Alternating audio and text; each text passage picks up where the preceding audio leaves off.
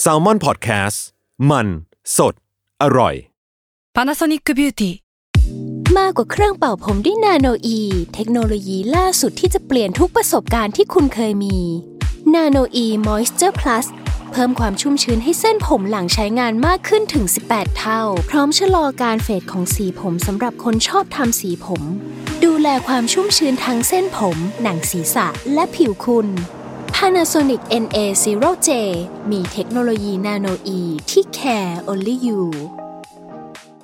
At Evernorth Health Services, we believe costs shouldn't get in the way of life changing care, and we're doing everything in our power to make it possible. Behavioral health solutions that also keep your projections at their best? It's possible. Pharmacy benefits that benefit your bottom line? It's possible. Complex specialty care that cares about your ROI? It's possible. Because we're already doing it, All while saving businesses billions. That's Wonder made possible. Learn more at evernorth.com/wonder. ทฤษฎีสมคบคิดเรื่องลึกลับ สัตว์ประหลาดฆาตกรรม ความลี้ลับที่หาสาเหตุไม่ได้ เรื่องเล่าจากเคสจริงที่น่ากลัวกว่า fiction สวัสดีครับ ผมยชญ์ บรรพพงศ์ผมธัญวัฒน์อิพภูดม นี่คือรายการ Untitled Case สวัสดีครับ ครับ ยินดีต้อนรับสวัสดีครับเข้าสู่รายการ Untitled Case เอพิโซดที่ผมไม่เอาผมไม่98 ครับทันผแล้วมอันนี้คุณอยู่ไหนคุณอยู่แอฟริกาใต้หรืออยู่อเมซอนเออลืมไปว่าแม่งอัดวิดีโอด้วยนี่หว่าเออ คือผมชอบภาพนี้เป็นพิเศษ ผมรู้สึกว่ามันเป็นสองสายพันธุ์ที่ดูไม่น่าจะอยู่ด้วยกันได้ คือคือมันเคยมีคนบอกว่าคาปิบาร่ามันเป็นแบบว่าสัตว์ที่อยู่อยู่ได้กับทุกทุกน้อนบนโลกอะตัวอะไรก็อยู่ด้วยกันได้คือผมอยากเลี้ยงมากเลย แล้วคุณเป็นตัวอะไร คาปิบาร่าหรือเป็นจระเข้หรือเป็นผมว่าผมน่าจะเป็นคาปิบาร่านะเอออ่าไม่เคยคิดว่าตัวเองเป็นจระเข้นะแต่มันไม่ได้เกี่ยวอะไรกับที่เรากำลังจะเล่าวันนี้เลย เดี๋ยวหลังๆ เราเริ่มออกทะเลเก่งขึ้นเรื่อยๆเนาะเดี๋ยวก็โดนด่าอีกเริ่มเหรอมีคนด่าแล้วเนี่ยเออไม่เป็นไรไม่เป็นไร เราเมื่อไหรจะเข้าเรื่อง โอเคครับ วันนี้เรามาอยู่ใน topic ที่คนหลายๆ คนน่าจะค่อนข้าง relate ได้ โดยเฉพาะคนคนที่เป็นแบบ gen gen เราเนาะแบบเติบโตมาครับ พร้อมกับสิ่งหนึ่งที่ เหมือนเป็นเป็นหมุดหมายชีวิตอะเหมือนแบบทุกคนน่าจะเกิดมาพร้อม ๆ กับสิ่งนี้แล้วก็แบบเติบโตมาพร้อมๆกับสิ่งเนี้ยก็คือเรื่องเพลงครับ เออนะพี่ธันพี่ธันเป็นคนชอบฟังเพลงปะเออชอบ จริงๆจริงๆเราขยายใหญ่มากกว่าแค่วงการเพลงได้ปะอาจจะเป็นแบบว่าศิลปิน วงการดนตรีศิลปินอะไรอย่างงี้วกเนาะดนตรีใช่ใช่ใช่ก็คือแบบเออเออแล้วคือเพลงเพลงหนึ่งเนี่ยมันก็มีเบื้องหลังเยอะเนาะอย่างแต่ตั้งแต่วิธีการสร้างหรือว่า เรื่องราวในการที่จะเป็นแรงบันดาลใจ หรือแม้กระทั่งเรื่องราวดำมืดที่อยู่ในวงการอาร์ติสหรือว่าใช่วงการศิลปินต่างๆนานามันก็มีเรื่องให้เล่าเต็มไปหมดอะวันนี้เราน่าจะหยิบใช่ยกมาเล่าสักสองเรื่อง ซึ่งผมว่าพี่ทันน่าครับจะเล่าเรื่องเรื่องภาพใหญ่เนาะเท่าที่เดาได้ น่าจะเล่าเรื่องวงการอะโอเค เอ้ยไม่ไม่ใหญ่ไม่ใหญ่เอาเหรอครับ เราก็เริ่มก่อนครับ คือว่าครับพอพอเรารู้ว่าโจทย์วันนี้มันคือเรื่องศิลปิน เรื่องดนตรีวงวันวงการดนตรีใช่ป่ะอืมเราก็นึกถึงเรื่องหนึ่งขึ้นมาเลยเว้ยนั่นคือเป็นเรื่องของศิลปินที่มีชื่อเสียงมาก ๆ ในระดับโลก แล้วก็ได้รับยกย่องว่าเป็นราชาของโรแอนโลอะคือเอวิสเพสลีย์นะคือว่าเราคิดว่าหลายๆคนน่าจะเคยได้ยินทฤษฎีสมคบคิดต่าง ๆ เกี่ยวกับเอวิสมาเยอะอะที่บอกว่าเอวิสยังไม่ตายเออเอวิสปลอมตัวไปเป็นซานตาคลอสไปเป็นคนขับรถบรรทุกอะไรเงี้ย เออ คือเราว่าทฤษฎีเกี่ยวกับเอวิสมันเยอะพอๆกับทฤษฎีเกี่ยวกับเชกูวาร่าอ่า แล้วก็ไมเคิลแจ็กสันพอๆกันเลยแจ็คสันเออ เยอะมาก เราเลยคิดว่าเออว่ะเราเราสงสัยว่าแล้วทำไมมันถึงมีทฤษฎีทฤษฎีเยอะขนาดนี้นะครับอือหือในฐานะที่เราเองอะรายศเองก็แบบไม่ทันเนาะเพราะว่าอืมอืมเอลวิสเขาเก่ามากดังในยุคดังมากๆ ประมาณช่วงยุคยุคห้าศูนย์อะไรเงี้ยครับ เก่ามากครับ เราก็ไปหาข้อมูลมานิดหน่อย มาเล่าเบื้องต้นก่อนชีวิตเขาเป็นยังไงบ้างเนาะคือ เราก็ไปรู้มาว่าเรื่องราวของเอวิสครับเขาก็เติบโตมาแบบเป็นนักสู้ประมาณหนึ่งเลยอะอือหือคือครอบครัวก็ไม่ได้ร่ำรวยมากอยู่บ้านเล็ก ๆ ในตอนเด็กๆอะครับ แต่ด้วยความที่คนพบคนคนพบว่าตัวเองชอบดนตรี หรือชอบเล่นกีตาร์เนี่ยเขาก็ฝึกฝนมาเรื่อยๆฝึกฝนมาเรื่อยๆฝึกฝนจนหนักมาเรื่อยๆแล้วก็ ได้รับโอกาสมาเรื่อยๆเนาะแล้วก็ท้ายแล้วก็ประสบความสำเร็จ จริงๆ เรื่องราวของเอวิสมีเยอะมาก เราคงเราไม่เราได้ไม่ครบหรอก สามารถไปตามหาอ่านข้างนอกได้เนาะแต่เราหยิบแค่บางบางจุดสำคัญสำคัญมาเท่านั้นเองครับ คือว่าเราอยากเล่าสภาพบริบทก่อนว่าเอวิสดังขนาดไหนอะคือความดังของเอวิสอยู่ในระดับที่ว่าไม่ว่าเขาจะไปไหนอะจะมีแฟนคลับที่แบบห้อมล้อมแห่กรี๊ดเขา ตลอดเวลาเลยอะยชญ์อือหืออือหือไม่ว่าจะแบบไปเล่นคอนเสิร์ต หรือไปออกรายการทีวีอะจะมีแฟนคลับตามไปเสมอและเยอะมากๆอะ อืมสมมติว่าถ้าออกไปห้างหรือออกไปที่สาธารณะแล้วมีคนจำได้อะ ก็จะแบบแห่มารุมล้อมเอลวิสอะ เออ คือจัสตินบีเบอร์แหละ ผมว่ามันคือความ tier tier จัสตินบีเบอร์อาจจะมากหรืไม่กว่าที่ไม่แน่ใจหรือว่าถ้าเป็นบ้านเราอะพี่เบิร์ดอะไรเงี้ยมะอ่า มันคือความพี่เบิร์ดเนาะความเออพี่เบิร์ดความพี่เบิร์ดอะที่แบบว่า มันเคยมีตำนานพี่เบิร์ดไปจะรู้จักแล้วจะรู้จักตลาดแตกอะเออ คือ feel แบบนั้นคือมีแฟนคลับเยอะมากๆอะไรเงี้ยครับ แต่ว่าด้วยความที่เขาเป็นคนดังเนอะเขาก็ไม่ได้แค่ร้องเพลงอย่างเดียวครับ เขาก็ได้รับโอกาสไปแสดงหนังบ้างไปทำอย่างอื่นบ้าง ครับ ช่วง peak ๆอย่างที่เราบอกคือ ยุคประมาณห้าศูนย์นะครับ แล้วก็ธรรมชาติของวงการดนตรีอะยศ พอถึงจุดพีคแล้วมันก็ต้องมีช่วงที่แบบเหนื่อยๆนิ่งๆแล้วเนาะมันลงมาจากภูเขาแล้วอะ อืม คือชีวิตในช่วงท้ายๆของเอวิสอะครับ เขาต้องเผชิญกับเรื่องราวที่ยากลำบากหลายอย่างเลยอะอย่างแรกเลยคือว่าเขาเจอปัญหาด้านสุขภาพร่างกายเว้ยอืม คือมันมันตามมากวนใจเขาแบบเป็นอาการเรื้อรังอะครับ เช่นอือฮึปัญหาเรื่องการนอนไม่หลับทำให้ต้องกินยาเพื่อให้นอนหลับ การมีโรคต่างๆ เข้ามาวุ่นวายกับตัวเขาอะเช่น โรคปอดบวม โรคลำไส้ใหญ่อักเสบ เข้าโรงพยาบาลนึกว่าเล่นเลยอะ อืมแล้วก็ปัญหาอื่น เช่น ปัญหาสุขภาพที่มันตามมากับน้ำหนักที่น้ำหนักตัวที่เพิ่มขึ้นอันนี้เราก็ไม่ได้บริเชียมพอเนอะแต่ว่ามันคือแฟกต์ว่าเวลาคนเรา Physical น้ำหนักตัวเอออืมน้ำหนักตัวสูงขึ้นไขมันเพิ่มขึ้นอะ มันก็มีโรคภัยตามมาด้วยเหมือนกันอะไรเงี้ยครับซึ่งเอวิสก็ต้องเจอกับปัญหานี้ด้วยครับ นอกจากเรื่องร่างกายแล้วยศ ในช่วงท้ายๆของเอวิสหรือช่วงช่วงหลังๆของเอวิสอะเขาก็ต้องต่อสู้กับความเปลี่ยนแปลงหลายอย่าง อย่างแรกคือ ชื่อเสียงที่มันผ่านพ้นจุดพีคมาแล้วอะ อืม ตลอดจนปัญหาเรื่องเกี่ยวกับการหย่าร้างกับคนรักเก่า คือด้วยความที่เป็นคนดังเนาะแล้วในชุกที่คนดังแต่งงานกันเนี่ยก็สังคมก็จะแบบเอ้ย จับจ้องจับตากันเป็นพิเศษอะอืมยิ่งพอมันมีเรื่องที่แบบเฉาๆแบบการเลิกเลิกรากันน่ะ ก็โอเคก็เป็นข่าวเขาก็ต้องดีลกับพวกนี้ด้วยเหมือนกันนะครับ อืม ทั้งปัญหาส่วนตัวสุขภาพร่างกาย ปัญหาคนรักปัญหาชื่อเสียงที่มันเปลี่ยนแปลงไป ร่างกายที่เปลี่ยนแปลงไปอะมันก็ทำให้ชีวิตช่วงท้ายๆของเอวิสอะเขามาหมกตัวอยู่แต่ในคฤหาสน์ของตัวเองตลอดเลยอะอืมคฤหาสน์เขาชื่อว่าเกรสแลนด์ครับ ครับ ซึ่งระหว่างนี้แหละ ที่คนใกล้ตัวแฟนใหม่หรือถึงมิตรสหายของเอวิสอะพบว่าเขาอยู่ในช่วงที่ สภาพจิตใจย่ำแย่จริง ๆ นะ ร่างกายก็ย่ำแย่ครับ เช่นหนึ่งหนึ่งหนึ่งเรื่องที่สำคัญมากคือ มีคนพบว่าเอวิสอะเริ่มเทคยาเกินจำนวนน่ะอืมอืมต่อเนื่องเรื่อยๆ จนแบบเหมือนเสพติดการเทคยาไปแล้วไม่ได้เสพติดยาแต่ว่าเสพติดการเทคยาในจำนวนมากๆอะยศครับ เออเหตุการณ์มันก็ผ่านมาจนถึงวันที่ 16 สิงหาคมปี 1977 ครับ 1977คือพศ2520อะอือหือคือยังไม่เกิดเลย เออนั่นแหละ มันก็เป็นช่วงเวลาที่ เอลวิสก็เก็บตัวอยู่ในคฤหาสน์เกรซแลนด์แล้วก็นอนอยู่ในห้องพักกับแฟนนะครับแฟนใหม่ ครับ ในในช่วงกลางคืนน่ะแฟนก็เห็นว่าเอลวิสมีอาการนอนไม่หลับอีกแล้วอะ อืมสิ่งที่เอลวิสทำคือหยิบหนังสือไปเล่มหนึ่งแล้วก็เข้าไปในห้องน้ำเพื่อไปนั่งอ่านหนังสือในห้องน้ำให้มันมีเสียงเงียบๆมีสมาธิอะอืมเข้าใจว่าคงเป็นวิธีการหนึ่งของเอลวิสในการ ในการกล่อมตัวเองมันนะเราคิดว่านะอืมครับแฟนก็คิดว่าโอเค เดี๋ยวเขาคงกลับมาหลับแหละแฟนก็หลับไปเว้ยแล้วตื่นขึ้นมาอีกทีนึงแฟนก็พบว่าเอวิสไม่ได้กลับมานอนที่เตียงครับ อือหือแล้วพอเปิดประตูไปในห้องน้ำเพราะว่าเอวิสอะนอนเสียชีวิตอยู่ในห้องน้ำไปแล้วอะ อืม ซึ่งก่อนหน้านี้เองอะ มันก็มีข้อมูลนะว่าเอวิสเทคยาจำนวนมากๆ หลายชนิดมากเลยอะในช่วงคืนนั้นอะ หลายรอบอะเป็นเซตเซตๆอะสามเซตอะ อืม โหสามเซตนี่ก็ ต่อเนื่องเยอะเหมือนกันนะแบบ ใช่ใช่ มันมีสารคดีอันหนึ่งที่เราไปดูมาคือสิ่งที่เอวิสทำในช่วงหลังๆ เราคิดว่าก็อันตรายเหมือนกันนะครับ คือเทคยาเยอะๆเซตหนึ่งเสร็จแล้วก็กินอาหารครับ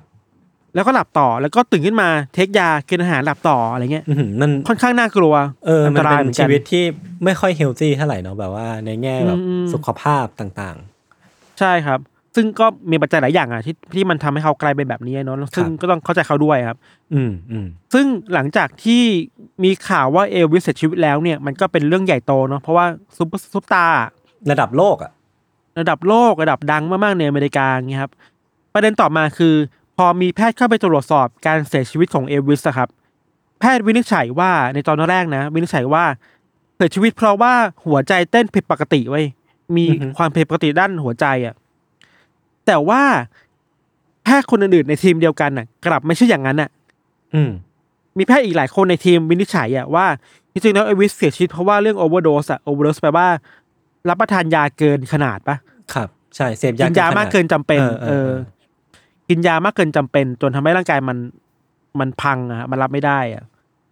คือส่วนใหญ่อะก็เทไปทางเหตุผลนี้กันเว้ยว่าโอเวอร์โดสแต่ว่าแพทย์ที่แบบมีอำนาจการตัดสินใจคนสุดท้ายอะกลับเชื่อว่านี่คือ โรคหัวใจเต้นผิดปกติอะอืมมันก็มันก็มีข้อถกเถียงกันมาแล้วตั้งแต่ตอนที่เขาตายแหละว่ามันเกิดอะไรขึ้นกันแน่อย่างเงี้ยครับ ความน่าสนใจคือว่า หลังจากที่มันมีข้อถกเถียงเรื่องนี้ว่าเอวิสเสียชีวิตเพราะว่าอะไรอะอืมทางครอบครัวของเอวิสอะครับ ก็ตั้งทีมแพทย์ขึ้นมาชุดหนึ่งไปจ้างมาเลยนะ เป็นทีมพิเศษเพื่อมาตรวจสอบซ้ำอีกทีหนึ่งอะว่าสาเหตุการเสียชีวิตคืออะไรกันแน่อะอืมแต่พอตรวจสอบเสร็จ สรุปเสร็จเขาจะไม่เปิดเผยผลนี้ออกมาให้สาธารณะได้รับรู้ไว้ยอืมคือจะรอจนถึงวันครบรอบ50ปีการเสียชีวิตของเอวิสอะถึงจะเปิดเผยออกมา โอ้โห จดหมายปรีดี ประมาณนั้น ที่น่าสนใจคือว่าไทม์ไลน์ที่จะเปิดเผยจดหมายเนี่ย คือปีเออ2027เว้ย เฮ้ย อีก6ปี เออ โอ้โห อันเนี้ยน่าสนใจมากแล้วว่าอีก6ปียังน่าจะเกิดอะไรขึ้นอะฮะ อันนี้คือเหตุการณ์คร่าวๆของการเสียชีวิตของเอลวิสเว้ยเราเล่าปูมาก่อนประมาณนี้เนาะครับ หลังจากเนี้ยมันเป็นทฤษฎีแล้วว่าทำไมการเสียชีวิตของเอลวิสมันถึงกลายเป็นทฤษฎีสมคบคิดได้เยอะมากๆ มากๆเลยนะเว้ยอืมมีเป็นประมาณ30ทฤษฎีอะยศสามสิบนี่เยอะมาก เยอะมาก เยอะมาก เราเรียกเอามาหยิบหยิบที่เป็นทฤษฎีหลัก ๆ แล้วน่าสนใจแล้วกันนะครับ ครับ คือโดยส่วนใหญ่แล้วเนี่ยทฤษฎีมันจะไปทางที่ว่า จริงๆแล้วเอวิสไม่ได้เสียชีวิตอะอืมอืมแต่ว่าเขาปลอมการเสียชีวิตอะเพื่อที่จะออกไปใช้ชีวิตแบบคนปกติข้างนอกอะอืม อันเนี้ยมันตั้งต้นมาจากทฤษฎีแรกเว้ยทฤษฎีแรกชื่อว่า black helicopter หรือว่าทฤษฎีเฮลิคอปเตอร์สีดำครับ โอ้โห ชื่อทฤษฎีโคตรเท่ ชื่อโคตรยิ่งใหญ่อะ มันเป็นอย่างนี้เว้ยมีคนเปิดเผยว่า ในช่วงเวลาก่อนไม่กี่ชั่วโมงก่อนที่เอลวิสจะเสียชีวิตไปอะ มีนักท่องเที่ยวที่อยู่แถวๆคฤหาสน์เกรซแลนด์นะครับเขาเห็นเฮลิคอปเตอร์ สีดำลำหนึ่งบินมาจอดข้างๆคฤหาสน์เว้ยอืมบินมาจอดประมาณสองสามนาทีแล้วก็บินกลับขึ้นไปแล้วก็หายไปเลยอืมบินบินหายไปเลยอะไรเงี้ยคนก็มาตั้งข้อสังเกตว่าเฮ้ยหรือว่าเฮลิคอปเตอร์ลำเนี้ยจะเป็นใครบางคนหรือว่าองค์กรอะไรบางอย่างมาพาตัวเอลวิสหนีไปอะ ก่อนที่เขาจะแบบปลอมการตายของตัวเองอะเออเป็น Umbrella Corp เนาะเป็นอัม มี Chris Redfield อะไรออกมาอย่างเงี้ยคือคนที่เชื่อในทฤษฎีนี้ครับเขาก็วิเคราะห์กันไปมากมายครับ เช่นเฮลิคอปเตอร์ลำนี้อาจจะเป็นของทางการสหรัฐ อาจจะเป็นครับของ CIA หรือว่าจะเป็นอืมของอืมองค์กรลับอะไรบางอย่างในอเมริกา เพราะว่าเอลวิสเองก็ดังเนาะแล้วเขาก็มี connection ที่ค่อนข้างหลากหลายอะอืมอืมดังนั้นมันก็ไม่แปลกมากที่เขาจะสามารถไปขอความช่วยเหลือจากองค์กรต่างๆ ได้อะ อืมแล้วอีกเหตุผลหนึงคือว่าเขาก็รู้กันว่าเอวิสในช่วงหลังๆเนี่ยเขาเหนื่อยหน่ายกับการมีชีวิตเป็นคนดังแล้วอะ อืมอยากจะออกไปใช้ชีวิตแบบเป็นคนธรรมดาสักทีหนึ่งอะไรเงี้ยครับ อันนี้คือทฤษฎีตั้งต้นนะ คือ Black Helicopter เว้ยครับทฤษฎีต่อมาก็น่าสนใจคือ เราไม่รู้ว่ามันเกิดขึ้นได้ยังไงเว้ยคือ มีคนคุยกันว่าในหนึ่งวันหลังจากที่เอวิสเสียชีวิตไปแล้วอะมีคนไปเจอเอวิสในสนามบินที่เมืองเมนฟิส เออ แล้วพบว่าเอวิสอะกำลังซื้อตั๋วเครื่องบินแบบไปเที่ยวเดียวอะไม่กลับอะ โดยปลายทางอยู่ที่อาร์เจนตินาเว้ยบัวลอสไอเรสเออสำหรับเรานะพอเราเราอ่านทฤษฎีนี้นี่คือเราคิดดิมึงไปเห็นตั๋วเขาได้ไงวะ ใช่ ผมคิดขึ้นมาเลยว่า เราไม่มีทางรู้ได้ด้วยซ้ำว่า อันนี้คือตั๋วเที่ยวเดียวแล้วมันไปที่ไหนแบบโอ้โหแค่ไปเห็นของคนอื่นได้ยังไงวะ คือต้องเป็นคนที่แบบ ขอโทษนะคือแบบต้องไปสนใจเรื่องคนอื่นแค่ไหนวะเออเออถึงไม่รู้ใช่ว่าใช่โดในมือเขาจะไปไหนอะแล้วไปเที่ยวเดียวด้วยอะอะเห็นก็เห็นได้แหละแต่ว่ามันก็ไม่ใช่ว่าอยู่จู่เราจะไปดูตั๋วคนอื่นถูกปะเออ แต่ว่าทฤษฎีนี้ก็ถูกลบล้างไปเว้ยเพราะว่ามีคนไปตรวจสอบเพราะว่าในวันนั้นน่ะมันไม่มีมันไม่มีสายการบินที่บินจากเมมฟิสไปอาร์เจนตินาหรอกอ๋อก็ถูกตัดทิ้งไป อือหือทฤษฎีต่อมาครับ ชื่อก็น่าสนใจชื่อว่า The Ground Man Ground Man แปลว่าอะไรเดียคนพื้นบ้านคนคนดูแลบ้านอะไรเงี้ย Ground Man ถ้าแปลอะไรไม่ผิดนะเอาเป็นว่าทฤษฎีนี้ครับเขาเสนอว่าที่เราคุยกันเมื่อกี้ว่าเอลวิสหนีไปอาร์เจนตินาหนีไปเมืองอื่นเนี่ยมันไม่จริงหรอก จริงๆแล้วอะมันมีการจ้างเฮลิคอปเตอร์อะมาเป็นฉากบังหน้าเว้ยอ่าเพื่อที่จะบอกว่ามีคนเอาพาตัวเอวิสไปที่อื่นเนี่ยแต่จริงๆแล้วว่าเอวิสยังอยู่ในคฤหาสน์นั่นแหละ โอ้โห ซ้อนแผนแบบ หักแล้วหักอีกอะโอ้โหแผนซ้อนแผนน่ะ แล้วอ่าฮะทฤษฎีเนี้ยมันเกิดขึ้นมาไม่นานเว้ยเพราะว่ามันเกิดหลังจากที่มี YouTube มาแล้วแหละ ครับ มีคนใน YouTube อะโพสต์ทฤษฎีนี้ขึ้นมา แล้วก็บอกว่าเขาไปเจอรูปถ่ายของผู้ชายคนหนึ่งที่เชื่อว่าอยู่ในเกรซแลนด์แล้วมีใบหน้ามีเค้ามีเค้าโครงเหมือนเอลวิสมาก ๆ เลยเว้ย อืมอืมอืมแล้วก็ตีความว่านี่แหละคือเอลวิส แล้วเอลวิสที่ผ่านมาไม่ได้หนีไปไหน อยู่ในเกรซแลนด์นี่แหละ แต่ถูกวางแผนให้ดูเหมือนว่าออกจากประเทศนี้ไปแล้วหรือว่าหายไปแล้วอะไรเงี้เอ๋อคือปลอมตัวไปเป็นเป็นพ่อบ้านของคฤหาสน์อะพูดง่ายเออเออเออโหอันนี้อันนี้อันนี้อันนี้มันอันนี้มันๆอันนี้เขาสนุกทฤษฎีต่อมามีอีกไม่มีเยอะเลยยศทฤษฎีต่อมาชื่อว่า The Pastor เว้ย Pastor ครับที่ว่าบาทหลวงอะครับอ่าฮะทฤษฎีบาทหลวงเนี่ยก็ชื่อก็เดาได้ไม่ยากเนอะคือ มีคนเชื่อว่าเอวิสอะหนีออกมาจากคฤหาสน์ ออกมาใช้ชีวิตแบบปกติ แล้วปลอมตัวเป็นบาทหลวงเว้ยเออเออทำไมต้องบาทแล้วหลวงอะเออ คือจะเล่างี้ คือมีคนไปเจอว่ามีบาทหลวงคนหนึ่งชื่อว่าคุณบ๊อบจอยส์อยู่ในเมืองอาคันซอครับ ครับ บาทหลวงบ๊อบจอยส์เนี่ยเป็นบาทหลวงที่อยู่ในโบสถ์แล้วร้องเพลงได้เก่งมากอะโอเคโอเค พอนึกออกแหละ แล้วมีคนไปสังเกตว่าน้ำเสียงของบาทหลวงบ๊อบจอยส์เนี่ย โคตรคล้ายเอลวิสเลย โอ้โห เออ แล้วนอกจากน้ำเสียงแล้วอะก็พบว่าเค้าโครงใบหน้า ตาคิ้วจมูกเนี่ยก็เหมือนเอลวิสมาก ๆ เลยอะอือฮึคือ เราแนะนำว่าถ้าใครฟังอันนี้เสร็จแล้วอะลองไป search ดูนะครับคำว่าบ๊อบจอยส์อะ B O B J O Y C E เว้ยจะเจอทฤษฎีสมคบคิดเพียบเลย เฮ้ยเหมือน เหมือนใช่ปะเหมือนแล้วแล้วคนที่ปั่นกระแสนี้มากๆอะ คือสื่อแท็บลอยด์ที่ชื่อดังในอังกฤษอย่างเดอะซันเว้ย อ๋อเดอะซันโอเค เจ้าพ่อคอนซิเ r ซีจะเฉพาะข่าวปั่นน่ะเออเดอะซันทำสกู๊ปโดยที่แบบว่าเอาภาพสองคนเนี่ยมามาแปะกันนายศ เอาเออตานี่ขผอมงเห็เอนลวิสอยู่มาแปะ อันนี้ใช่ไหมเอาตาของเออเอลวิสมาแปะบ๊อบจอยส์เอาปากจมูกมาแปะบ๊อบจอยส์แล้วบอกนี่ไงคนนี้กันหรือเปล่าอะไรเงี้ยแบบคนก็เชื่อกันน่ะ เออ แต่มันแต่ก็เหมืคอนล้ายนะจริงปฏิเสธเหมือนไม่ได้เหมือนว่ามันมันคล้ายเหมือนกัน เหมือน น่าสนใจดีเลยคิดว่าเออว่า หรือจะเป็นจริงได้วะ อืม แต่ว่าสุดท้ายแล้วครับบ๊อบจอยส์ก็รู้เรื่องนี้นะครับเพราะว่ามันเป็นทฤษฎีที่มันดังมากอะบ๊อบจอยส์แค่พูดแค่ปฏิเสธว่าเอ้ยผมไม่ใช่เอลวิสครับ จบ จบ โอเค จบแยกย้าย แต่ว่าแต่พวกที่เชื่อในทฤษฎีสมคบคิดอะ ก็จะบอกว่าทำไมคุณไม่หาหลักฐานดีมาคัดง้างกับเราล่ะ ว่าคุณไม่ใช่เอลวิสอะ คุณพูดแค่นี้ไม่ได้อะ แต่มันก็ ก็มันไม่ใช่อะจะให้กูให้กูเอาทะเบียนเกิดแบบสูติบัตรมันดูเลยไหมล่ะ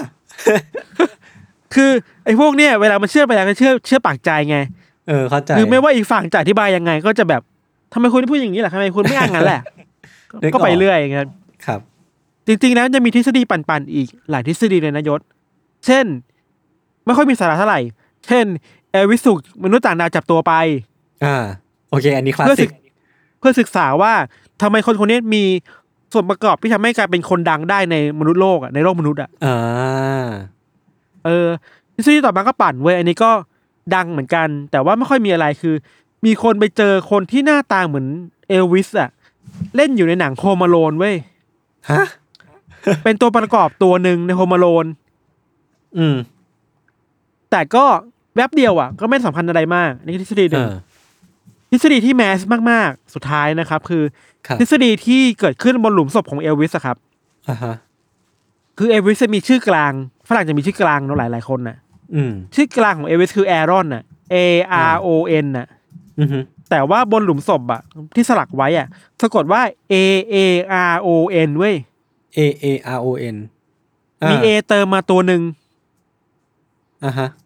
คนที่สงสัยก็คิดกันว่า หรือว่านี่จะเป็นสัญญาณอะไรบางอย่างที่เอวิสกำลังจะบอกเราว่า คนที่อยู่ใต้หลุมศพคนนั้นน่ะไม่ใช่เอวิสตัวจริงแน่อ๋อ คนละชื่อกัน ใช่เพราะคนละชื่อกัน อืมอืมอืม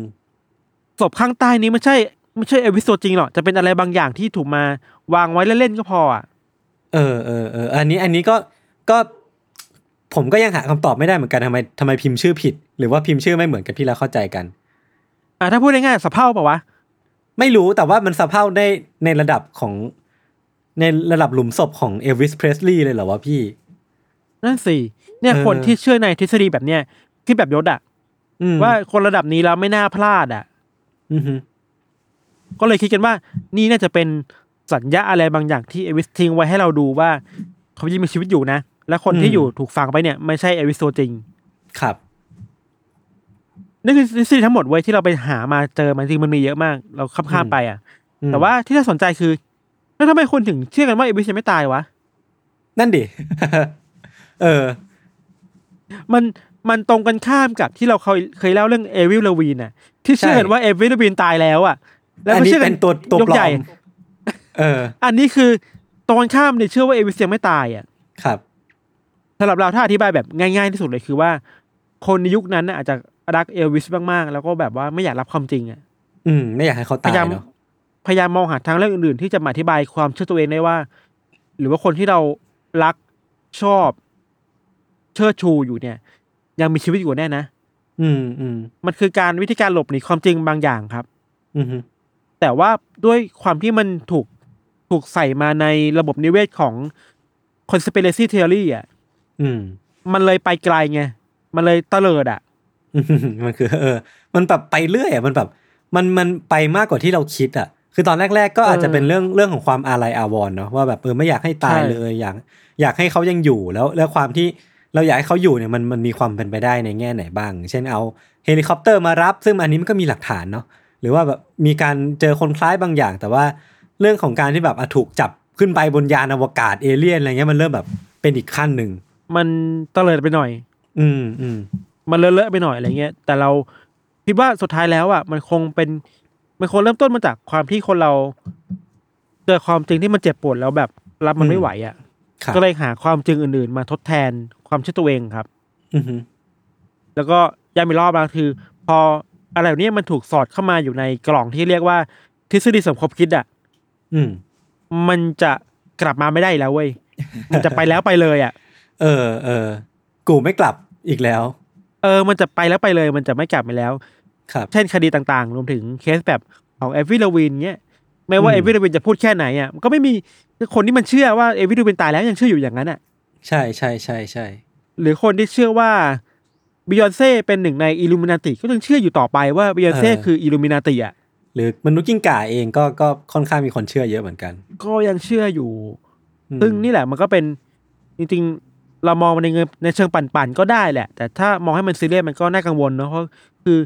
เพราะอะไรนะทำไมคนเราถึงกล้าปฏิเสธความจริงได้ขนาดนี้อะครับ เออครับ ประมาณนี้ครับยศครับ เรื่องเรื่องของเอลวิสอะพี่พี่ทัน ผมมาเคยเคยรีเสิร์ชเรื่องหนึ่งแล้วพบว่าการการเสียชีวิตของเอลวิสบนบนเขาเรียกว่า toilet death ละกัน ก็คือเป็นเป็น toilet ใช่ related death อะคือมันมันเป็นใช่แบบ มันมีสิ่งที่เรียกว่าอย่างนี้จริงๆเนาะคือคือ เท่าที่ผมจำได้นะ อาจจะไม่ถูกต้องแต่ว่ามามาแชร์กันไว้ก่อนก็คือ เขาบอกว่าท่านั่งของชักโครกอะครับมันมันเอื้อกับการเกิด cardiac arrest หรือว่าแบบการหัวใจวายได้ง่ายกว่าท่าอื่นอะอ่าน่าสนใจ เออคือคือมันเหมือนเป็นท่าที่แบบ มันมีคนเสียชีวิตในในชักโครกเยอะพอสมควรเหมือนกันจากการหัวใจวาย คนอ่านันักวิทยาศาสตร์ก็เลยแบบลองทำวิจัยดูว่ามันมีเกี่ยวข้องกับท่านั่งหรือเปล่า ซึ่งผมจำผลสรุปไม่ได้แต่ว่ามันน่าจะมีความเกี่ยวข้องกัน แล้วก็ตัวตัวห้องน้ำเองอะพี่มันเต็มไปด้วยของแข็งอะ คือถ้าสมมติว่าเราล้มขึ้นมามันมันมีโอกาสเสียชีวิตเกิดขึ้นเยอะมากๆเออเออเออเออคือการตายในห้องน้ำมันเป็นเรื่องที่แบบ ต้องต้องพูดถึงกันจริง ๆอะในในในสังคมที่แบบ คืออย่างเมืองนอกมันมีเรื่องของความหนาวมันมีเรื่องของความเย็นแบบการอ่าแข็งตายในชักโครกในระหว่างที่แบบกำลังปลดทุกข์อยู่แม่งมันมีมันมีขึ้นได้เป็นไปได้หมดเลยอะไรเงี้ยครับ เอเอออเออ น่าสนใจดี เวลาพูดถึง Toilet Date ของเอลวิสครับ อืม มันก็มีคนที่ถกเถียงในเรื่องนี้เหมือนกันนะ คือ บางคนที่เชื่อว่าเอลวิสไม่ได้เสียชีวิตอะ อืมเราเชื่อว่าเอลวิสไม่ได้เสียชีวิตในห้องน้ำด้วยนะ มีคนวิเคราะห์กันว่า เป็นเพราะว่าเขาไม่อยากให้ภาพลักษณ์ของเอลวิสดูไม่ดีอะ อืม อ๋อ นึกออกเออเอออ จากคนที่เคยเป็นซูเปอร์สตาร์ดังมาก ๆ เบอร์หนึ่งของโลก เบอร์หนึ่งของอเมริกาอือฮึเป็น King of Rock and Roll อะ แล้วสุดท้ายแล้ว ก็มาเสียชีวิตในที่ที่มันแบบไม่น่าจะเสียชีวิตอย่างในห้องน้ำอะ ครับ มันทำให้แบบ เออ มันดูน่าเศร้าเกินไปอะไรเงี้ยครับอืมอืมอืมอืมก็เลยทำให้คนบางคนก็เลือกที่จะปฏิเสธความจริง แล้วก็ไปเชื่อในทฤษฎีอื่นแทนว่าเอลวิสไม่ได้เสียชีวิตในห้องน้ำอะอืรวมถึงไม่ได้เสียชีวิตด้วยซ้ำไปอะ ครับ อืมมันมีปัจจัยหลาย ๆ อย่างเข้ามาเกี่ยวข้องดี อืม ครับ แล้วก็นั่นแหละครับรออีกหกปีครับสองพันยี่สิบเจ็ดครับโอเคเราก็จะรู้ความจริงกันแล้วว่า จริง ๆ แล้วเอลวิสเสียชีวิตเพราะอะไรกันแน่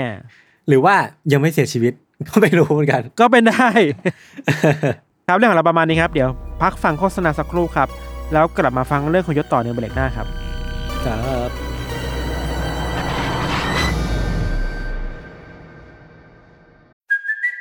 it's Kaylee Cuoco for Priceline. Ready to go to your happy place for a happy price? Well, why didn't you say so? Just download the Priceline app right now and save up to 60% on hotels. So, whether it's Cousin Kevin's Kazoo concert in Kansas City, go Kevin, or Becky's Bachelorette Bash in Bermuda, you never have to miss a trip ever again. So, download the Priceline app today. Your savings are waiting. Go to your happy place for a happy price.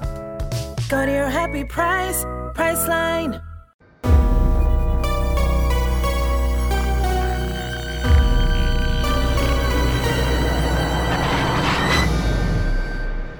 โอเคครับ ก็กลับมาอยู่ในเบรกที่ 2 ของรายการ a n a t o r Case เอพิโซดที่ 98 เรื่องของวงการเพลงนะครับ เมื่อกี้พี่ทันเล่าถึงเอลวิสเพรสลีย์ซึ่งเป็นศิลปินไปแล้ว เรื่องที่ผมจะเล่าเนี่ยก็จะเป็นเรื่องที่แบบเกี่ยวข้องกับตัวเพลงเลยแบบค่อนข้างที่จะโดยตรง แต่ก็อาจจะมีเกี่ยวข้องกับศิลปินบ้าง แต่ว่าเป็นเป็นในแง่ของการให้แรงบันดาลใจในการแต่งเพลงอะไรอย่างเงี้ยพี่ เอออ่าเพลงที่ผมอยากพูดถึงในวันนี้ครับก็คือ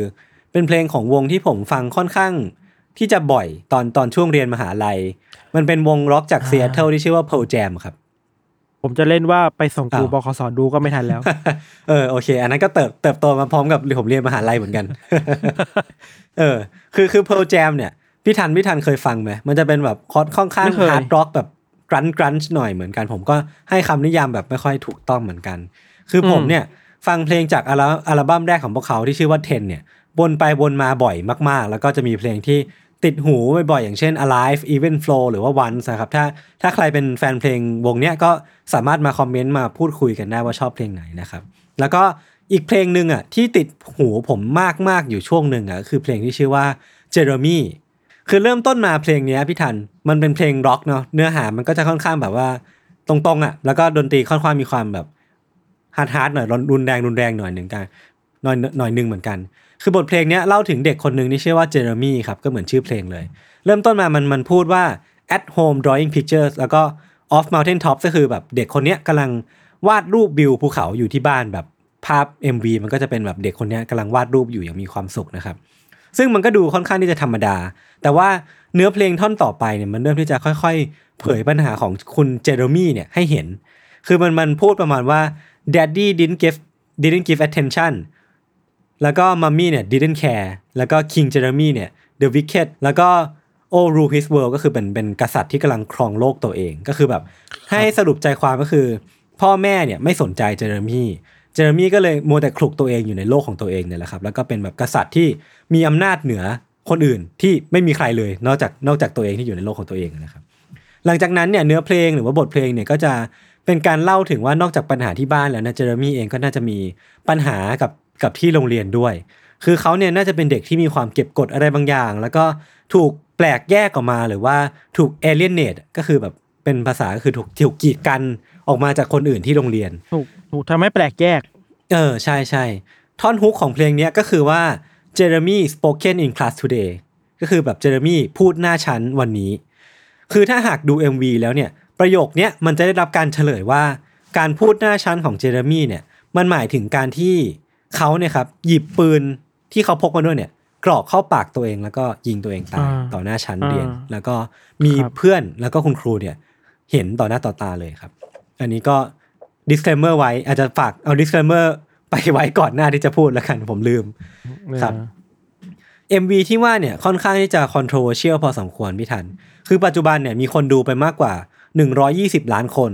แต่ว่าที่น่าตกใจที่สุดก็คือเรื่องเรื่องเนี้ยก็คือเพลงแล้วก็ MV เนี้ยมันดันมีที่มาจากเรื่องจริงพี่ทันอ่าฮะเออ คือการที่เด็กผู้เด็กผู้ชายคนหนึงอะเอาปืนกรอกปากตัวเองยิงตาย ยิงตัวเองตายต่อหน้า เพื่อนๆ แล้วก็ต่อหน้าครูในหน้าชั้นเรียนเนี่ย มันเป็นเรื่องจริงของเด็กหนุ่มวัย16ที่มีชื่อว่าเจเรมี่เดลครับ ครับ ย้อนกลับไปในวันที่ 8 มกราคมปี 1991 ที่โรงเรียนมัธยมปลายริชาร์ดสันในเท็กซัสครับ เช้าวันนั้นน่ะ ช่วงเวลาประมาณ9โมง45 ประมาณคาบที่ 2 เป็นคาบเรียนภาษาอังกฤษ แต่ว่าเจเรมี่เนี่ยเขาเพิ่งมาถึงโรงเรียน น่าจะมี condition หรือว่ามีมีข้อบางอย่างทำให้เขาต้องมาสายนะครับเขาเลยถูกครูส่งไปเอาเอกสารอนุญาตที่จะเข้าห้องเรียนเนี่ยจากจากห้องธุรการ พอเจเรมี่กลับมาที่ห้องเรียนนะครับเขาก็เดินตรงมาอย่างที่หน้าห้อง แล้วก็พูดกับครูว่า อาจารย์ครับ ผมได้สิ่งที่ผมไปเอามาจริง ๆ แล้ว พอพูดอืมประโยคนี้เสร็จปุ๊บเนี่ย เขาก็นำปืนที่เขาถือไว้ในมือเนี่ยมันยัดเข้าปากแล้วก็ลั่นไก่คือมันก็บอกได้ทันทีว่าเขาน่าจะเสียชีวิตในทันที แล้วก็แบบบาดแผลมันสาหัสสากันมากแล้วก็เลือดเนี่ย ก็กระจายไปทั่วห้องเลยครับ ครับ ทุกอย่างมันเกิดขึ้นเร็วมากพี่ทันเจเรมี่เนี่ยเสียชีวิตในทันที แล้วก็ไม่มีใครในห้องเนี่ยสามารถรับมือได้ทันก็คือแบบ ไม่มีใครที่จะ react กับสิ่งที่เกิดขึ้นตรงหน้าได้พี่ทันลองนึกภาพว่าถ้าเป็นตัวเองจะจะ react ยังไง เป็นผมผมก็ทำตัวไม่ถูกเหมือนกัน เออคือแน่นอนว่ามันไม่มีการขยับเขยื้อนในห้องเนี่ยช่วงเวลาหนึ่งเลยเพราะว่าทุกคนเนี่ยตกอยู่ในอาการ stun น่ะไม่รู้จะจะจะทำยังไงกับเหตุการณ์ตรงหน้าครับมีเด็กผู้ชายคนหนึ่งครับที่อยู่นอกห้องอยู่บริเวณโถงทางเดิน เขากำลังกดตู้ล็อกเกอร์ของตัวเองอยู่ พอกดกดไปกดมาเนี่ยเขาก็ได้ยินเสียงดังปังขึ้นมาจากในห้องเรียนของเจเรมี่คืออมเขาก็นึกว่าตอนแรกเนี่ยเขานึกว่ามันเป็นเสียงแบบคนทุบโต๊ะอะแล้วก็กำลังเล่นละครกันอยู่อะไรเงี้ยครับแต่หลังจากนั้นน่ะ มันก็มีนักเรียนหญิงคนหนึ่งที่วิ่งแล้วก็กรีดร้องออกมาจากจากห้องเหมือนหนีอะไรบางอย่างอยู่ พอเด็กผู้ชายคนนี้ชะโงกหน้าเข้าไปดูในห้องเรียนที่มันเป็นที่กำเนิดเสียงแห่งเนี้ยเขาก็พบกับร่างของเจเรมี่ที่กำลังนอนจมกองเลือดอยู่หน้าห้องเรียน ภายใต้แบบ คนอื่นที่กำลังแบบ ไม่กำลังอกสั่นขวัญแขนกันอยู่ครับครับ คือสภาพเหตุการณ์ที่นักเรียนหนุ่มคนนี้เขาเขาอธิบายคือ คุณครูเนี่ยกำลังยืนตัวสั่นพิงกำแพงไว้อยู่ น่าจะพิงไว้บอร์ดหรือว่าพิงอะไรอยู่นะครับ แล้วก็นักเรียนทั่วห้องเนี่ยกำลังอยู่ในการตื่นตระหนกมากๆ คือมีหลายคนที่ทำท่าพร้อมที่จะเป็นลมอะแบบยืนยันยันตัวเองไว้ไม่อยู่ แล้วก็ต้องเอาไหล่เพื่อนโอบเอาไว้ครับ คือเสียงกรีดร้องที่มันออกมาจากความหวาดกลัวแบบจิตเบื้องเบื้องลึกในจิตใต้สำนึกกันมันดังมากๆแบบสะเทือนไปทั่วโรงเรียนแห่งนี้เลยก็ว่าได้ครับ หลังจากนั้นน่ะเจ้าหน้าที่ตำรวจก็ได้พบว่าเจเรมี่เนี่ยได้ทิ้งโน้ตลาตายไว้กับเพื่อน ซึ่งตำรวจก็ตัดสินใจว่าจะไม่เอาโน้ตโน้ตแผ่นเนี้ย มาเปิดเผยต่อสาธารณะด้วยด้วยสาเหตุว่ามันเป็นเรื่องของส่วนตัวเรื่องส่วนตัวอะไรต่างๆนานา แต่ว่า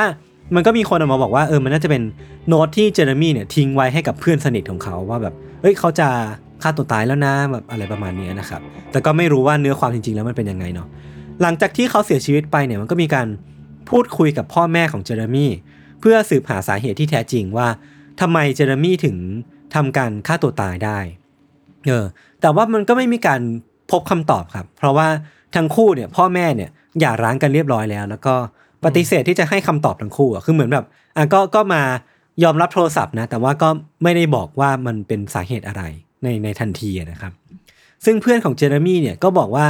แม้ว่าเขาเนี่ยจะเป็นคนขี้อาย แต่ว่าเขาก็ดูเศร้าๆตลอดเวลาก็จริง แต่ว่าเขาก็ดูไม่ใช่คนที่แบบจะทำอะไรแบบนี้เลย หรือว่าถ้าพูดง่ายๆคือ เขาดูไม่ใช่คนที่จะฆ่าตัวตาย คือหลังหลายหลายต่อหลายครั้งที่เรา ได้ฟังเรื่องของคนที่ฆ่าตัวตาย เรามักจะได้ยินประโยคนี้เนาะว่าแบบเออเขาดูไม่ใช่คนที่แบบจะฆ่าตัวตายเลย เพราะว่าเขาก็ดูร่าเริงดีดูปกติดีนั่นแปลว่าเออ สุดท้ายแล้วคนที่เราเคย discuss กันเนาะว่าคนที่กำลังจะฆ่าตัวตาย เขาก็ไม่ได้แสดงออกออกมาขนาดนั้นหรอกแบบชัดเจนมากๆว่าเขากำลังจะฆ่าตัวตายเนอะอืมครับ เออมันไม่ไม่เคยมี condition หรือว่าไม่มีสิ่งบ่งชี้ออกมาจากพฤติกรรมก่อนหน้านี้ของของเจเรมี่เลย ว่าเขาเป็นคนที่จะลงมือทำแบบนี้ ยกเว้นก็เพียงสิ่งที่เพื่อนของเขาคนหนึ่งครับสังเกตได้ คือเพื่อนคนนี้มีชื่อว่าลิซ่ามัวร์ คือลิซ่ามัวร์เนี่ยมักแลกเปลี่ยนโน้ตระหว่างเจอร์มี่เสมอๆ อย่างที่เราเห็นเห็นในหนังฝรั่งบ่อยๆ ว่ามันจะมีการแลกเปลี่ยนโน้ตระหว่างโตะอะครับ ไม่ทันเคยเห็นไหมอ่าเอออ่าอ่าอ่าซึ่งซึ่งทั้งคู่เนี่ยก็มักพูดคุยกันเรื่องปัญหาต่างๆ ในใจ โดยที่เจอร์มี่เนี่ยมักจะเขียนลงท้ายเอาไว้ว่า right back ก็คือแบบเขียนกลับมานะเสมอเสมอแต่ว่าวันก่อนหน้าวันที่จะเกิดเหตุเนี่ยเขาเขียนทิ้งท้ายเอาไว้ว่า later days หรือว่าเอาไว้วันหลังนะ ซึ่งนั่นแปลว่าทุกอย่างเนี่ย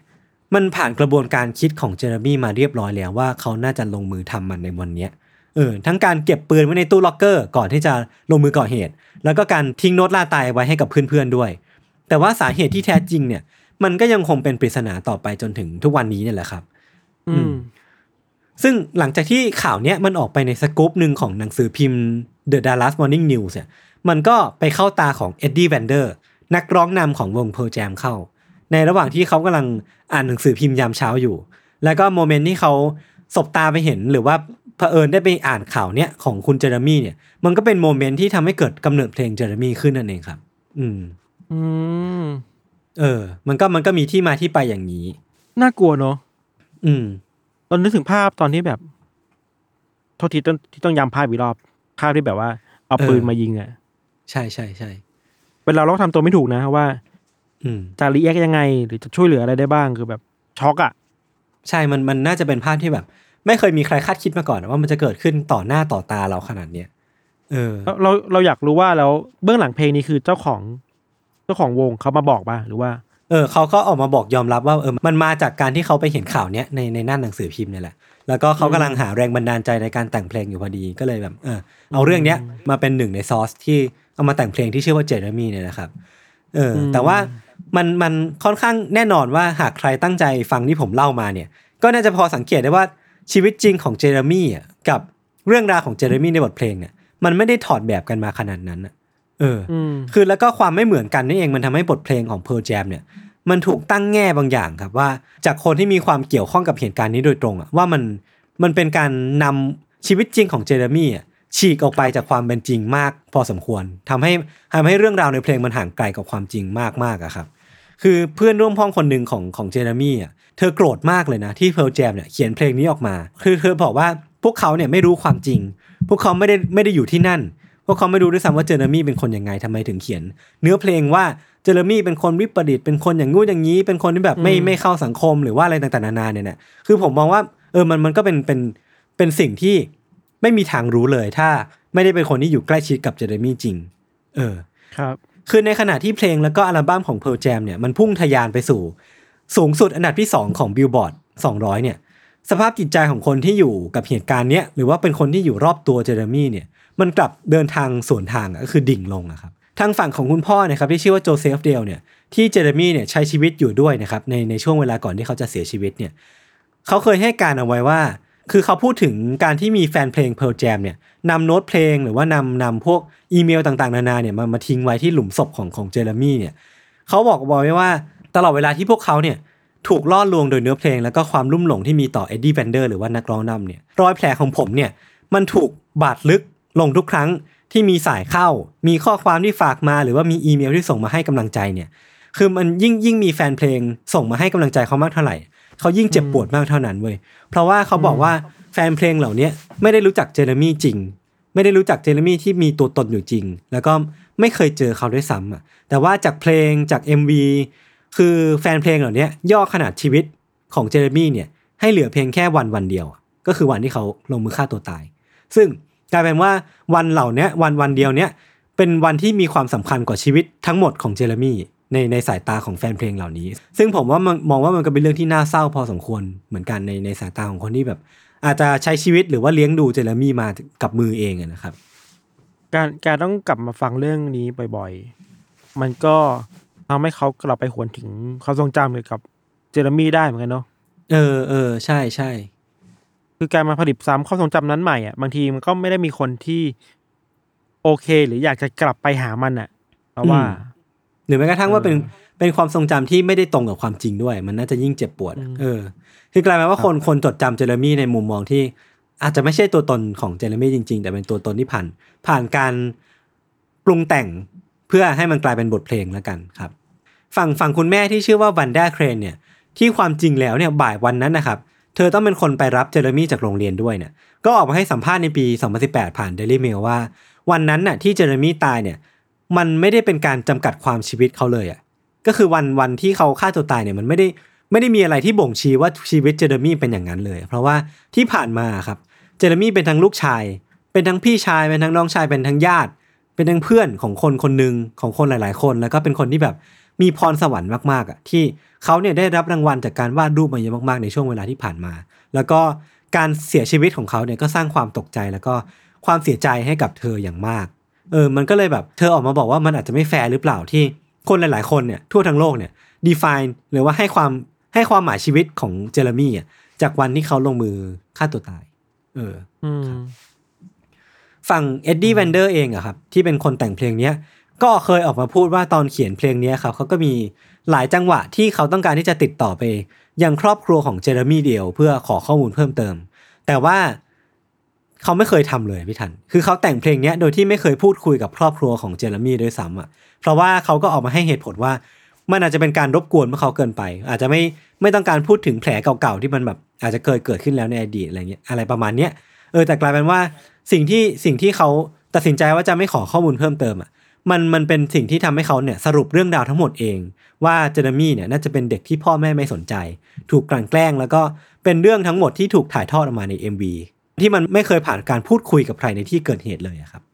อืมอืมเวลาเวลาเอาสิ่งที่เป็นเรื่องจริงมา มาทำเป็นสื่อบันเทิง อืม มาผลงานน่ะ มันก็ควรจะมีการพูดคุยกันหน่อยเนาะใช่ใช่ใช่อันนี้ผมเห็นด้วยความยินความยินยอมยังไงเออออะไรเงี้ยมันควรจะคุยกันอะ อืมอืมอืมคือจริง ๆ อะ เวเดอร์ยังบอกว่ามันยังมันยังมีอีกเรื่องจริงที่เป็นเรื่องดาวเบื้องหลังเพลงเจอร์มี่ด้วย คือมันเป็นเรื่องของคนที่ เขาเคยรู้จักตอนเรียนมัธยมต้นที่ซานดิเอโกครับ คือคนที่เขาเคยรู้จักด้วยเนี่ย เป็นคนที่ก่อเหตุกราดยิงโรงเรียน ก็คือไม่ใช่ไม่ใช่ยิงตัวเองตายเหมือนเจเรมี่แต่ว่าเป็นคนที่แบบยิงคนอื่น ยิงเพื่อนๆในโรงเรียน คือเขาก็เอาทั้งสองเรื่องเนี้ยมาผสมปนเปเข้าด้วยกัน แต่ว่าอืมผมว่าเขาเขาดันใช้ชื่อเจเรมี่แล้วเขาก็เคยออกมายอมรับว่าใช้เรื่องจริงจากเจเรมี่อะมันก็เลยแบบอาจจะมีความปนเปกันความจริงบางอย่างทำให้แบบเรื่องราวมันออกมาสับสนอะไรประมาณเนี้ยครับอืมครับ คือสิ่งที่น่าพูดถึงต่อพี่ทัน คือนอกจากคดีของเจอร์มี่อะจากการรายงานข่าวเนี่ยพบว่าในปี 1985 เนี่ยมันก็เคยมีเหตุการณ์นักเรียนยิงตัวเองตาย ต่อหน้าเพื่อนร่วมห้องอะครับที่โรงเรียนมัธยมปลายแห่งหนึ่งในเมืองอาร์ลิงตันด้วย แล้วก็แม้แม้กระทั่งในปัจจุบันเนี่ยเราก็มักจะได้ยินข่าวคราวการยิงในโรงเรียนอะการกราดยิงการการยิงในในสถานศึกษามากขึ้นมากขึ้นมากขึ้นเรากลับมันไม่มีอะไรดีขึ้นเลยในปัจจุบันนะพี่ทันว่าไหมเออ บางทีสถิติมันก็พูดยากเหมือนกันเนาะช่วงโควิดอืมจะน้อยลง แต่ว่าเราเคยคิดนะว่าพอโควิดแล้วคนไม่ได้ไปโรงเรียนเหตุการณ์น้อยลงอะ แต่ว่าอืมเมื่อเมื่อสองสามวันที่ผ่านมาก็ยังได้เห็นข่าวแบบกราดยิงอยู่เลยอะอือฮึมันพูดยากเหมือนกันนะเราไม่กล้าพูดขนาดนั้นว่า มันอืมเกี่ยวข้องกันแค่ไหนแต่แต่ว่ามันก็เป็นเหตุการณ์ที่มันพยายามแก้ไขกันมานานแล้วเลยเนาะอืมความรุนแรงในโรงเรียนอะ มันก็ยังมีอยู่อะเขาอย่างเจอที่อะไรเราบางอย่างแล้วเออ อย่างที่เราเคยเขาทำพูดอะไรบางอย่างในอยู่ตอนก่อนๆอืม อืมนั่นแหละ เราเราฟังเรื่องยศอะแต่เราคิดถึงอีกอันหนึ่งเว้ยแต่ว่ามันไม่เกี่ยวกันเว้ยหงปะเออ มันไม่เกี่ยวกันแต่ว่ามาทำแล้วเราให้นึกถึงว่าสมัยเราเด็กๆอะเมื่อก่อนรุ่นเรามันจะชอบดู MTV Channel V กันเนาะเออเออเออแล้วเราเติบโตมากับ Eminem อะอ่า Eminem จะมี MV เพลงหนึ่งชื่อว่า Stan นะครับ S T A N อืมอืมอืมเผื่อใครไม่เคยดูลองเซิร์ชใน YouTube ได้มีอยู่ Stan ตอนนั้นที่ออกมาเป็น MV ที่ คนพูดถึงเยอะมากๆเลยอะว่านี่คือเรื่องจริงหรือเปล่าอะอืมยกเคยดูปะเคยดูแต่ลืมแหละ มันเป็นเรื่องราวเกี่ยวกับว่า มีผู้ชายคนหนึ่งที่แบบว่าเป็นแฟนคลับ Eminem ครับมีเอมีเอมิเนมเป็นไอดอลมากๆเลย แล้วเขาก็พยายามจะทำทุกวิถีทางให้แบบว่า ให้ได้เข้าถึงเอมิเนมให้ได้อะเคยเขียนจดหมายถึงเอมิเนมเคยไปรอเอมิเนมตามสตูดิโอเออเออเออรอนานมากแล้ว สุดท้ายเขาก็เข้าไม่ถึงเอมิเนมก็เดินผ่านไปแบบไม่สนใจอะไรเลยอะไรเงี้ยครับ อืม เข้าใจว่าสแตนกลับบ้านมาก็เขียนจดหมายรอบ แล้วก็โกรธมากเริ่ม care แล้วว่าทำไมเอมิเนมไม่สนใจเขาเลยอะ อืม สุดท้ายก็เขาก็มาขับรถออกไปแล้วก็เสียชีวิตอะไรเงี้ยอืมตอนนั้นคือโห MV นี้มันเป็น MV แรกๆที่เราเคยเห็นอะไรบางที่แบบมันสมจริงมาก มันดูเป็นพล็อตเรื่องเป็นหนังสั้นได้เลยอะ อืม แล้วเราก็กลับไปพูดคุยเพื่อนที่โรงเรียนว่าเฮ้ยมึงมึงว่าอันนี้เรื่องจริงป่าวะอะไรเงี้ย อืมอืมเราคิดว่าเออบางทีเรื่องราวที่มันก็ได้ความจริงอะไรเงี้ยมันก็น่าสนใจเหมือนกันเนาะอืม แต่ว่าพอมันเข้ามาอยู่ในวงการดนตรีวงการอุตสาหกรรมดนตรีแล้วอะถูกถูกปรุงใหม่อะมันก็ทำให้เส้นแบ่งระหว่างเออเรื่องนี้จริงหรือไม่จริงอะมันก็ดูได้ยากอะ อืมอืมอืมถึงแม้ว่าถึงแม้ว่ามันจะขึ้นชื่อว่าเป็น based on true story แต่ว่ามันก็ไม่รู้ว่ามัน true แค่ไหนว่ามันจะมีการผสมความทรงจำอื่นๆเข้ามาด้วยใช่แต่ว่าเรื่องแซนนี่ไม่ใช่เรื่องจริงเป็นเรื่องแต่งไอ้เมย์เคยบอกครัว่าบแต่งออกมาอะไรเงี้ยแต่ว่ามีคนอืมยังคุยอยู่ว่าเรื่องจริงหรือเปล่านะอะไรเงี้ยอืมอืมอืมเออ น่าสนใจดีครับ คือกลับมาที่เรื่องของเจเรมี่อะคือผมเองก็ไม่แน่ใจว่าเราจะ define ความปัญหาของของเรื่องเรื่องราวเนี้ยในแง่มุมไหนแบบ ให้ความสำคัญกับแง่มุมไหนมากกว่ากันก็คือ เรื่องของการใช้อาวุธในสถานสถานศึกษา ที่พี่ทันก็พูดอยู่บ่อยๆว่ามันต้องมีการควบคุมหรือว่ามีมาตรการที่มันรัดกุมมากกว่านี้ไหมหรือว่ามีการ take care นักเรียนมากกว่านี้ไหมหรือว่าแบบฉายสปอตไลท์ไปให้นักเรียนทุกคนเท่า ๆ กันมากกว่านี้ไหมอะไรเงี้ยครับหรือจะมองว่ามันเป็นปัญหาการฆ่าตัวตายของเรานักเรียนวัยรุ่น ที่มันก็มีมากขึ้นเรื่อยๆจากความเครียดหรือว่าปัญหาต่างๆ ที่สภาพสังคมมันหล่อหลอมมา คือผมมองว่าเออเคสเคสของเจเรมี่มันเป็นทั้งสองปัญหาเนี้ยที่มารวมตัวกัน สิ่งที่เราควรจะต้องมานั่งคุยกันมันคือว่าเราจะแก้ปัญหาสองอย่างเนี้ยยังไงมากกว่า อืม โรงเรียนเป็นคนเป็นพื้นที่ปลอดภัยเนาะเออเออ